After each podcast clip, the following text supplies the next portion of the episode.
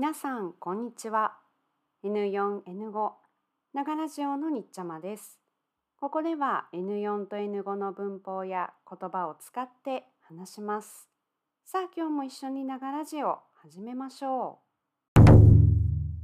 6月になりましたね。お元気ですか？日本では梅雨レイニーシーズンに入ったところもあります。梅雨になると台風じゃなくてもたくさん雨が降ります。例えば電車や新幹線が止まったり、川の水が増えて危なくなったりします。ですから、梅雨の季節はいつもよりちょっと気をつけて、天気予報を見るといいかもしれませんね。さて、あなたの名前を日本語で書くとき、ひらがなで書きますか？カタカナで書きますか？日本語の勉強を始めた時先生から外来語外国から来た言葉や外国人の名前はカタカナで書きますよと習った人もいるかもしれませんね。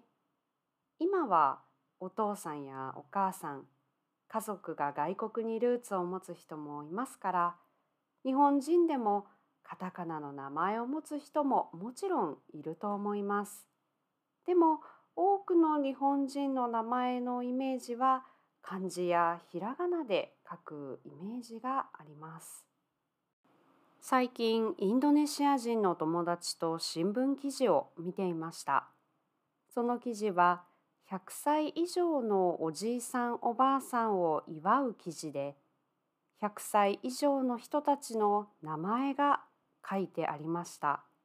その時特におばあさんの名前にカタカナが多いことに気づきました。例えば佐藤梅さん、田中末さんなど梅や末の名前、まあ、ファーストネームがカタカナで書いてあります。私の友達は「あれ？なんでカタカナで名前を書いているの？と言いました。私はその理由が全然わかりませんでしたからちょっと調べてみました。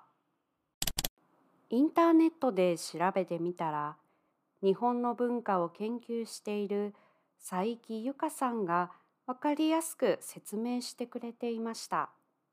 今は令和の時代ですね。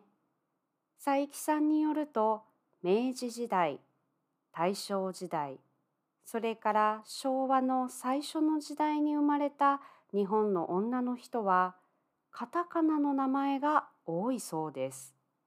理由は女の人に難しい意味を持つ漢字の名前は必要がないと考えられていたからだそうです。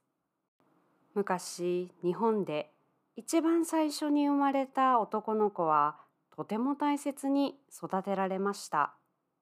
その時代漢字を知っている人は偉い人や勉強をする人知識がある人だけです。多くの人は漢字を知りませんでした。ですから両親は知識のある人にいい名前を考えてもらったりして息子に漢字の名前を付けました。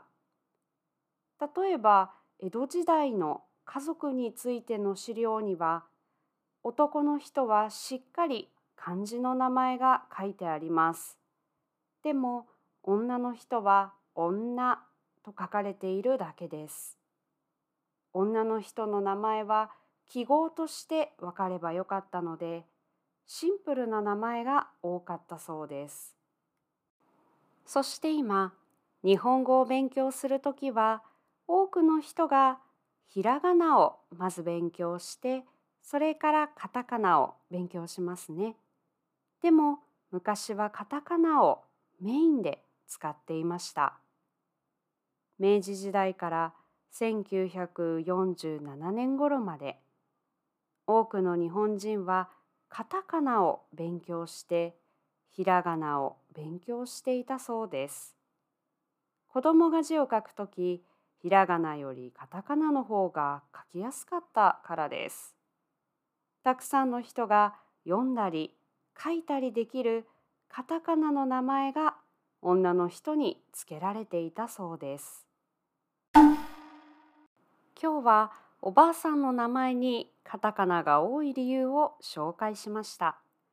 昔は女の人に漢字の名前は必要がないと思われていたこと、そしてカタカナがメインの字だったことが分かりました。今は子供が生まれたらいろいろな意味や漢字を考えることもできます。名前の歴史を見ていくといろいろなことがわかると思いました。あなたは自分の国の名前の歴史を調べたことがありますか？今回の話で使った言葉は概要欄にあります。自分で勉強するとき使ってくださいね。それではまた。素敵な一日を